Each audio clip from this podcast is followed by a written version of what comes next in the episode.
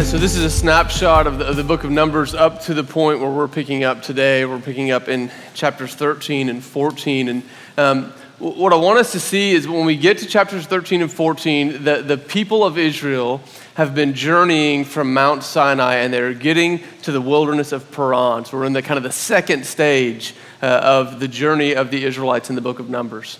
But here, here's uh, what we need to know is that they spent a year at Mount Sinai. And so this isn't something that just happened really quick. They camped out at Mount Sinai for a year, and while they were there, they were building this tabernacle that you saw in the video.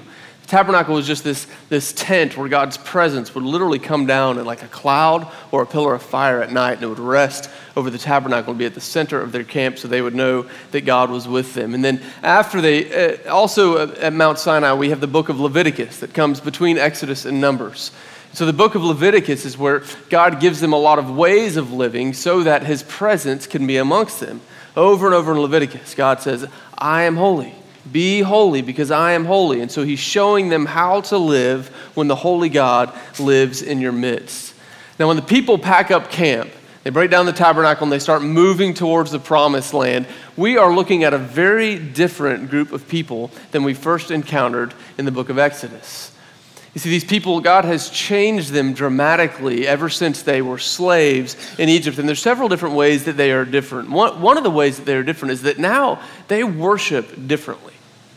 You see, God has given them a way to encounter Him and a way to engage with Him meaningfully uh, uh, through a system of sacrifices, and He's given them a priesthood and all these things. And sometimes we will look at Leviticus or look at Exodus and all the things that God wanted them to do, and it's easy for us uh, with our modern mindsets to read all the things that God gives them to do. And if we're not careful, we'll go, man, why was God putting such a heavy burden on the Israelites? Like all these random laws and all these sacrificial systems that seem really hard and difficult. Why was He doing that? But in reality, what God was doing was giving the Israelites this gift. You see, we first met them in Israel. They did not have a system of religion. They had no way of interacting with God. All they had was the promise that there was a God a God that had made a promise to their great, great, great, great grandfather. But they knew of no way to, to interact with him, to worship him. And so he's giving them this system of worship. He's giving them the tabernacle. They're, they're different because their camp is now arranged differently. As you saw in the video, they've reorganized the way they structure themselves as a group of people. And so, all these ways, we see the Israelites, they are radically different people than they were when they left Egypt because of God's activity in their midst. And all of this points us to God's goal in working with the nation of Israel. You see, God's goal from the very beginning has been that He would be able to dwell amongst humanity. He wants humanity to be able to dwell with Him. And it's not just the Israelites, but He wants the whole earth, all of humanity, to be able to dwell with Him, the holy God. And so when we get to today's story, we've got this nation that is on the move. They've packed up their tabernacle. The presence of God is going before them, and God is leading them into the purposes that He has. And so let's jump in. Chapter 13, starting in verse 1. They've come to the wilderness of Paran, and this is what we start with. It says, The Lord said to Moses, Send some men to explore the land of Canaan, which I am giving to the Israelites. From each ancestral tribe, send one of its leaders. So, at the Lord's command, Moses sent them out from the desert of Paran. All of them were leaders of the Israelites. And then we have this list of 12 names. And so, there, there's just a couple things that I want us to see in these first uh, three verses of chapter 13. The first one is this I want you to notice that when God sends these spies out, he sends them out with kind of an implied promise. He says, Hey, send them out to the land that I am giving them. There's no like, hey, send them out to see if you think this land is good, or no, send them out to see if you think you can take it. It's like, no, send them out to see the gift. God is like showcasing the great gift that He's about to give to His people. So send 12 spies out to check out the land that I am giving to them. It is a promise. This is going to be real important. This idea of God making this future promise for the Israelites. We'll come back to that later. The other thing I want us to see in these first four verses uh, is just there's some names in this random list of names uh, that follows that. The, the two names I want you to be aware of are a guy named Joshua and a guy named Caleb. And these two names are going to be important as we continue through the story of the Israelites, and we'll see Caleb uh, especially in the story uh, tonight. So, so these 12 men, Caleb, Joshua, and these 10 others, they, they get up, they pack up their stuff, and they start heading up into the promised land to check out the land that God is going to give the Israelites. And as they go, they go into all the different areas of the promised land to see if it really is as God said it was, because God has been telling them that this is a good land flowing with milk and honey. Now, this week I got really curious because that's one of those phrases I've heard my whole life about the promised land flowing with milk and honey. And I was just kind of like, I don't even know what that means. I mean, what does that mean to be flowing with milk and honey? So apparently that was just a phrase that they used to describe a land where the goats were plentiful and the vegetation was ripe. And so they come into this land, and I guess they're just looking for goats and looking for a lot of farms, but they discover that the land is indeed flowing with milk and honey.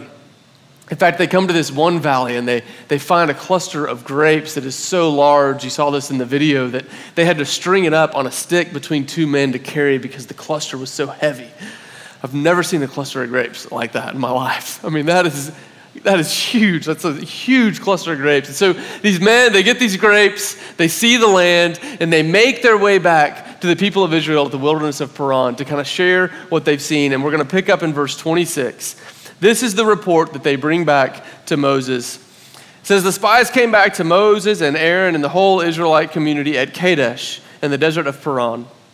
There they reported to them and to the whole assembly, and they showed them the fruit of the land. Check out these grapes, that's what they're saying. And then they gave Moses this account We went into the land to which you sent us, and it does indeed flow with milk and honey. Here is its fruit. And at this point, as you listen to them give their report, it sounds a little bit like you can sense this anticipation, this excitement. We've seen the land and it is good. And you're kind of just, you want to get up with them and move up into that land, but then something changes in the next verse. The report, the tone of their voices, the tone of what they're reporting begins to change. Look at verse 28. But the people who live there are powerful and the cities are fortified and they're very large. We even saw descendants of Anak there. The Amalekites live in the Negev. The, the Hittites, Jebusites, and Amorites live in the hill country. And the Canaanites live near the sea and along the Jordan. I want you to see what they're doing here is they're going through each part of this promised land and they're saying, listen, everywhere we went, we saw other inhabitants. We saw people that lived there, and they didn't just live there, but they lived in these large cities that were fortified. There is no way. You start to feel this, this fear creeping into their language. Yes, the land is good, but man, let me tell you who's living there right now. And Caleb, this guy that we mentioned earlier, immediately sees what's happening. And I want you to see what he does in verse 30. Caleb silenced the people before Moses. And he said, We should go up and take possession of the land, for we can certainly do it. He's trying to inject what is starting to feel a little bit like a scary situation with some hope. In verse 31, look what happens. But the men who had gone up with him, they said, We cannot attack these people. They are stronger than we are. And they began to spread among the Israelites a bad report about the land they had explored. They said, The land we explored devours those that are living in it. And all the people we saw there are of great size. We saw the Nephilim the descendants of Anak come from the Nephilim. We, we seemed like grasshoppers in our own eyes, and we looked the same to them. And that night, all the members of the community raised their voices and wept aloud. All the Israelites grumbled against Moses and Aaron, and the whole assembly said to them, If only we had died in Egypt or in this wilderness. Why is the Lord bringing us to this land only to let us fall by the sword? Our wives and children will surely be taken as plunder. Wouldn't it be better for us to go back to Egypt? And they said to each other, We should choose a leader and go back to Egypt. What I want us to see in this story, real quick, is just the power of fear. The power that fear has over people. You see, they started off their story saying, yes, the land was good, but then they started to talk about the people that lived there. And it's as if Caleb could see the fear creeping into their eyes, and he tried to intervene before it was too late. But these people were so gripped with fear of the inhabitants of the promised land that they actually begin to change their story about the promised land. No longer is it a good land, but they start spreading rumors among the Israelites that it was not a good land. In fact, they start saying it's a bad land. They start saying, hey, this land we're going into is like carnivorous and it will destroy you, devour you, open up its mouth and eat you. And the land is full of giants. So these people, the, the Nephilim, they were a legendary race of people that were, that were thought to be massive, you know, just these gigantic people. And so they start saying, listen, this land is full of the Nephilim. And we were like grasshoppers in their eyes. And they just start spreading their fear amongst the people of Israel. And before you know it, they're saying, you know what, let's just go, let's just go back to Egypt. I mean, this is crazy talk. They've been out of Egypt for over a year now. They have, they have seen God bring water from a rock so they could drink. They've seen God provide food on the morning dew when they wake up in the morning. They have seen God part the Red Sea. They have seen God over and over and over again show himself to be faithful. And yet fear creeps in and they change their mind about the whole thing. But what I want us to see here is that this fear on the surface, it looks as though they're afraid of the giants, of the people in the land. But really, what's at work is what is underlying their fear. You see, their fear reveals their doubt in the power that comes with God's presence. Their problem is not their fear, it's what's underneath it. They fear because they do not have confidence or faith in the goodness and sufficiency of God's presence among them. If they really believed that God's presence was as good as it really is, there's no way they would have been afraid to move into this land. They would have known that God would surely give it to them. But we see that they're doubting the goodness of God's presence, and what follows this feels almost like a sequel to Exodus 32 and 33. God becomes so frustrated with these people. He looks at them and he comes to Moses. If you read in verse 11 and 12, he comes to Moses and he says, Moses, how long how long will these people treat me with contempt? He said, How long will I put up with them? I have shown them sign after sign after sign after sign to show them that I'm faithful and that I'm with them, and yet they still continue to spit in my face. Moses, here's what I'm going to do I'm going to wipe them all out. I am going to destroy these people that I've brought out, but I will be faithful to my promise. Moses, I will raise you up, and I will make your name great, and your family will inherit the promised land. And so, God, we begin to see the, the justice of God who brings consequences for actions. But we also see his faithfulness at work. But what I love that happens here is what we see is Moses has this opportunity to be made great. Has this opportunity to be made something special. God said, I will raise you up and make you great. But Moses does not seize an opportunity for the greatness of his own name. Instead, he leverages his intimacy with the Father for the greatness of God's name. And he leverages his intimacy with the Father for the sake of the Israelite people. So you read in verse 17 to 19, Moses comes, he starts praying to God, and he appeals to the qualities of God that God has revealed to him. He says, God, no, don't do this, or you will be ridiculed among the nations. In seven, verse 17, he says, No, but may the Lord's strength be displayed just as you have declared. The Lord is slow to anger, abounding in love, and forgiving in sin and rebellion, yet he does not leave the guilty unpunished. He punishes the children for the sin of the parents to the third and fourth generation. Verse 19, in accordance with your great love, God, forgive the sin of these people, just as you have pardoned them from the time they left Egypt to now. And I love this. We see God's heart responsive to a humble, heart and prayer of Moses. And so God relents. He says, Okay, Moses, I will not wipe them out. I will show my kindness. I will show my mercy, and that I will not wipe out these people. And yet, we also still see the justice of God because he says, Here's what's going to happen. My promise will be fulfilled, my faithfulness will be carried out, and the nation of Israel will enter the promised land, but this generation will not enter the promised land. No, he says, This generation, because they have repeatedly treated me with contempt they will wander in the wilderness for 40 years, one year for every day that the spies were in the promised land. And so, this is kind of the story that we see unfolding. In Numbers 13 and 14, there, there are two great rebellions that happen in the story of the Exodus. One is the one we looked at last week, where they build the golden calf at the base of Mount Sinai. And this is the second. And this is the one that costs an entire generation a life in the promised land because they continue to refuse to trust in the goodness of God's presence in their midst. Now, the question we have to ask is what in the world do we as modern readers do with this story? Because, I mean, this happened over 3,000 years ago.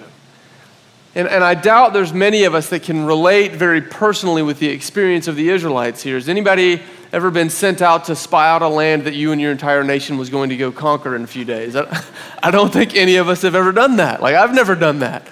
I've never seen God in a pillar of fire, I've never seen him in a pillar of cloud.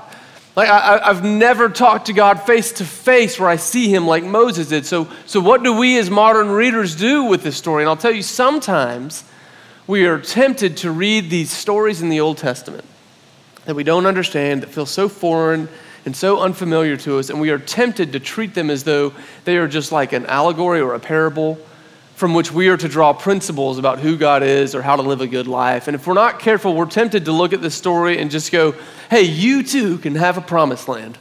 You too can have a great marriage and all your financial stability that you can need. All of your dreams can come true as long as you don't operate off of fear and operate out of faith, and God will bless you.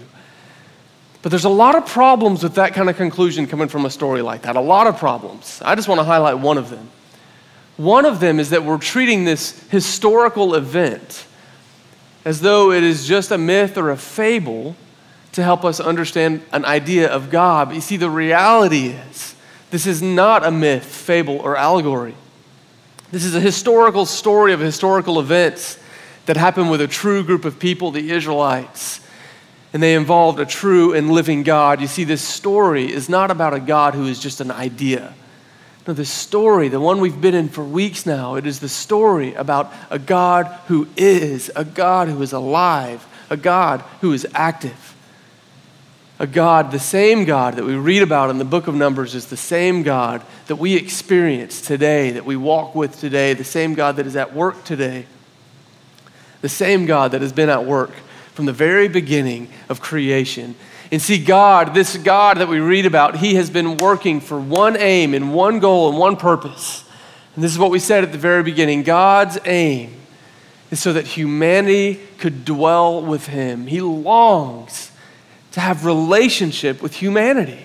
Everything he's been doing has been leveraging his power, his glory, his might to have relationship with humanity that is marked by friendship, with peace, and with harmony. But instead, the relationship of humanity with God, because of sin, has been marked by enmity and brokenness. And that's what we see unfolding in this story.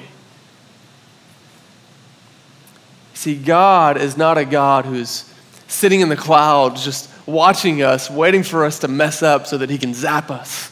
Sometimes it's like we imagine God as like a cop who set up a great speed trap, ready to catch someone going by it so they could write some tickets and they get joy out of giving fines to the everyday driver. That is not what our God is like. He is far from, from eager to catch us in our screw ups. No, instead, He is not eagerly waiting to catch us in our screw ups. Instead, he is, he is actually leveraging all of His power he is eager to erase our screw ups. He is eager to make us right with Him. This is the God that we read about in the Bible. And in this story that we've been reading, we see God unfolding this plan so that He could dwell in the presence of humanity. We see this first in the tabernacle. It's this ornate tent that the Israelites spent a year designing, decorating, crafting, and putting together so that God could dwell in their midst. And so they see the presence of God right in the middle of their camp. But what's beautiful is you read through the whole story of the Bible, you're going to see that God is not satisfied with just a tabernacle that is in the middle of one nation for them to have his presence. Now, if you keep reading the story, you get to this guy named King Solomon. And King Solomon decides, no, it's not enough for God to dwell in a tent. He said God needs something more. And so God gives Solomon permission to build a solid structure, a huge, magnificent, glorious building, the temple of God in the middle of Jerusalem. And now the presence of God abides in the midst of this powerful nation so that all of the nations can see the presence of God in their midst. And so God has gone from tabernacle, a tent, to temple, a glorious building. But he's not finished. He's not done with this glorious building. If you keep reading through the Bible, the whole story, you get to the New Testament. This amazing thing happens in John chapter 1, verse 14. It says, The Word, who is God, becomes flesh and made his dwelling among us. The God the God of the universe, has become flesh and made his dwelling among us. And this word dwelling, literally, the literal word was tabernacle. So, what John was saying is listen, no more is, is God just in a tabernacle, no more is he just in a building or a temple, but now the God of the universe has put on flesh and he has come to tabernacle among humanity as a person, the man Jesus Christ. You see, God is pulling out all the stops so that he could come and have relationship with humanity, starting with a tent and then a temple and now a human body in Jesus. And when we get to the end of Jesus' ministry, we see he's going even further than that.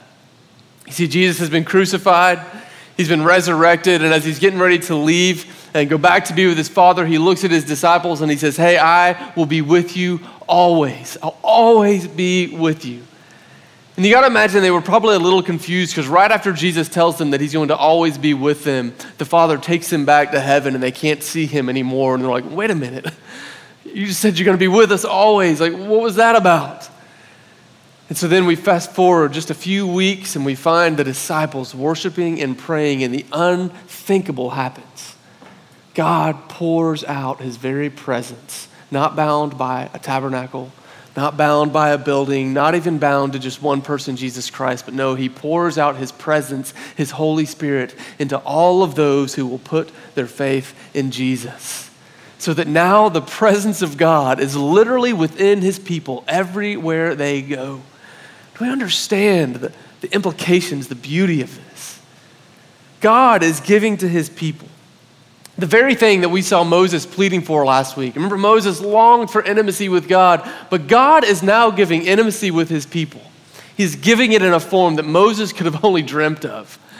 He is coming to live within our hearts through his Holy Spirit that when we put our faith in Jesus, the very presence of God lives in us so that we can have intimacy with God the Father.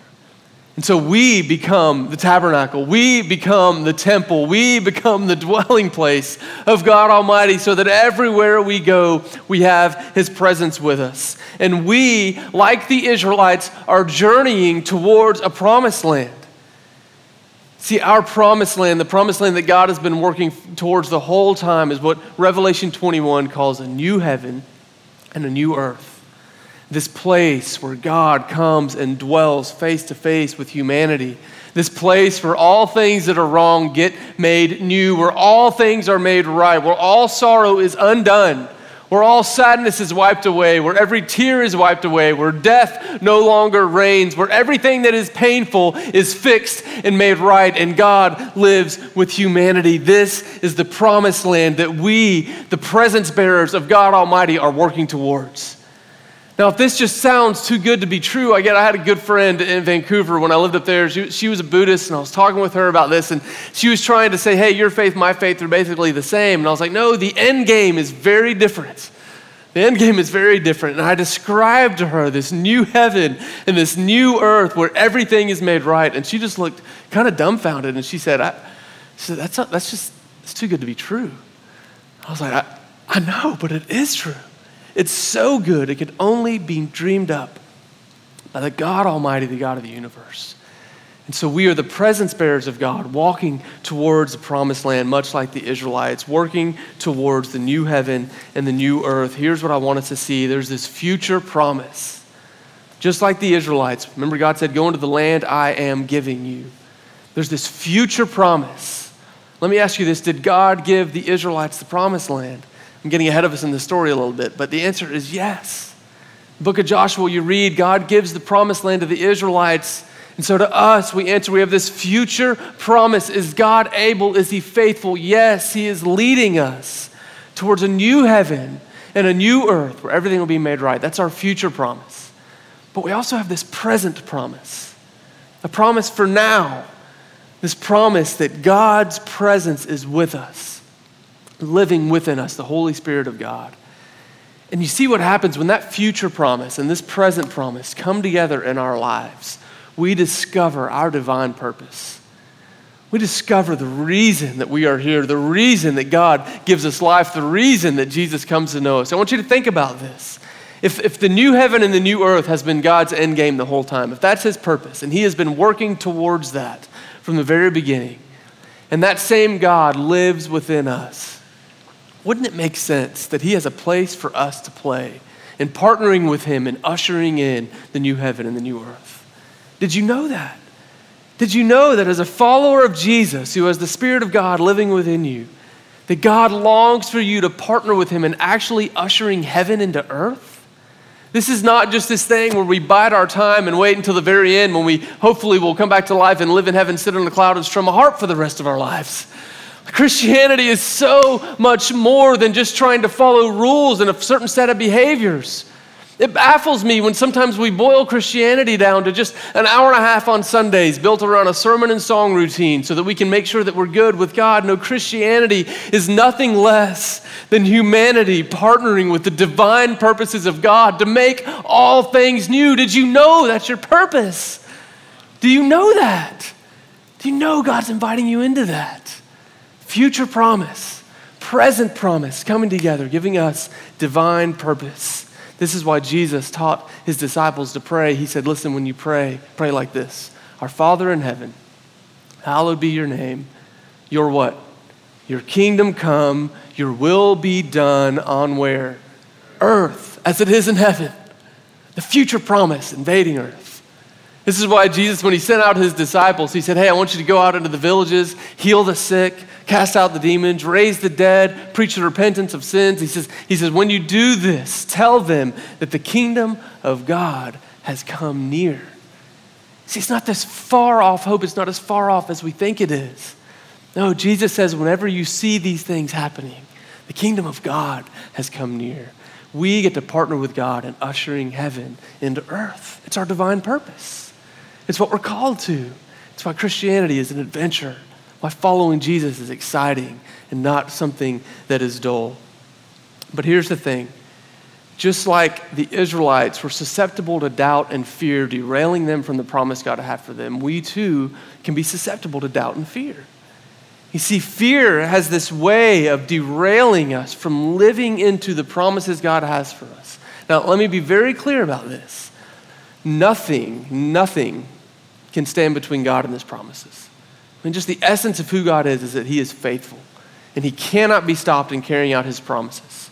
And when He promises that there is a new heaven and a new earth, it is coming to pass. And when He promises that He is with us always, He is with us always. But you see, our doubt and our fear can sometimes creep in and cause us to rearrange our life in such a way that we miss out on the promise that God is holding out to us so freely. Our promises and our buy into these promises can be undone through fear. And just like the Israelites, sometimes those fear are underlined by doubts. And here's, here's what I want us to see is that sometimes we start to, to doubt. We say, okay, well, God made this promise that He's with me always. And we'll start to go, well, is He really with me? And the ways that we doubt His presence isn't just that we sit around going, God, are you here? Are you not? The way that we doubt His presence is maybe we, we first start to doubt His provision. We say, okay, God has said He's with us. He's going to provide all, everything that I need. He's, he has called me that as I partner with Him in ushering in heaven, He's called me to radical generosity. Because that's part of heaven invading earth. Is what we see in the early believers, right? They shared everything they had with one another. They were radically open handed with their material belongings. Heaven was coming near to earth. And yet, when we fear, when we doubt God's ability to provide, then slowly we start to close our hands over the things that God has given us. Because, oh man, but if, I, if I'm generous with this, I, I have to let go of it. And what if I don't? What if I don't give it back? Or what if God isn't good for his word? And, and slowly we start tightening our, our grips around our ability to usher in heaven through radical generosity. Sometimes we, we start to doubt his protection. I can't tell you how many conversations I've had with people that felt like God was calling them into something. Maybe it was a short term mission trip. Maybe it was to pack up and move to another country. Or maybe it was just to go across the street and talk to their neighbor about the love of Christ. And they feel really called to step into it, and yet fear or doubt begins to creep in because they start to doubt man, I don't know. What if, what if something happens? What if there's a risk involved? It feels dangerous. And we start to doubt whether or not God can really protect us through his presence as we move into the things that he's calling us to, to partner with him in ushering heaven in. And so we doubt his provision, we, we doubt his protection. Sometimes we begin to doubt his power. We say, can God really do the things that He said He's going to do? I, think about a young woman that I knew in Oregon. My wife and I did campus ministry at the University of Oregon for a couple years, and we worked with uh, a largely international student body uh, that we were working with, uh, students from all over Asia. And, and, my wife started a Bible study with some of the young women from Asia that had never studied the Bible before. And so, Amy, if you know her, she, she knows the Bible really well, but she doesn't know a whole lot of what it's like to be a young Asian woman. I mean, if you've ever seen Amy, she's very clearly not a young Asian woman. So, she did not, she knew she needed some help in understanding how to relate to them. So she asked another young woman in the campus ministry, a young woman that had been a Christian for many years, if she would be willing to help her lead this Bible study. She was from Indonesia. And I'll never forget this young woman looked at Amy and she was just like, ah, I don't, I can't, I can't do that. Like, I'm not, I don't know enough. I, will mess it up. I don't know enough about the Bible. God, I don't think, I don't, you, no, you need to ask somebody else. I'm not the right person for the job. And Amy could see the fear creep over her face of stepping into something new stepping into new territory. And let me just tell you here's what I know I, I, I still love her very much.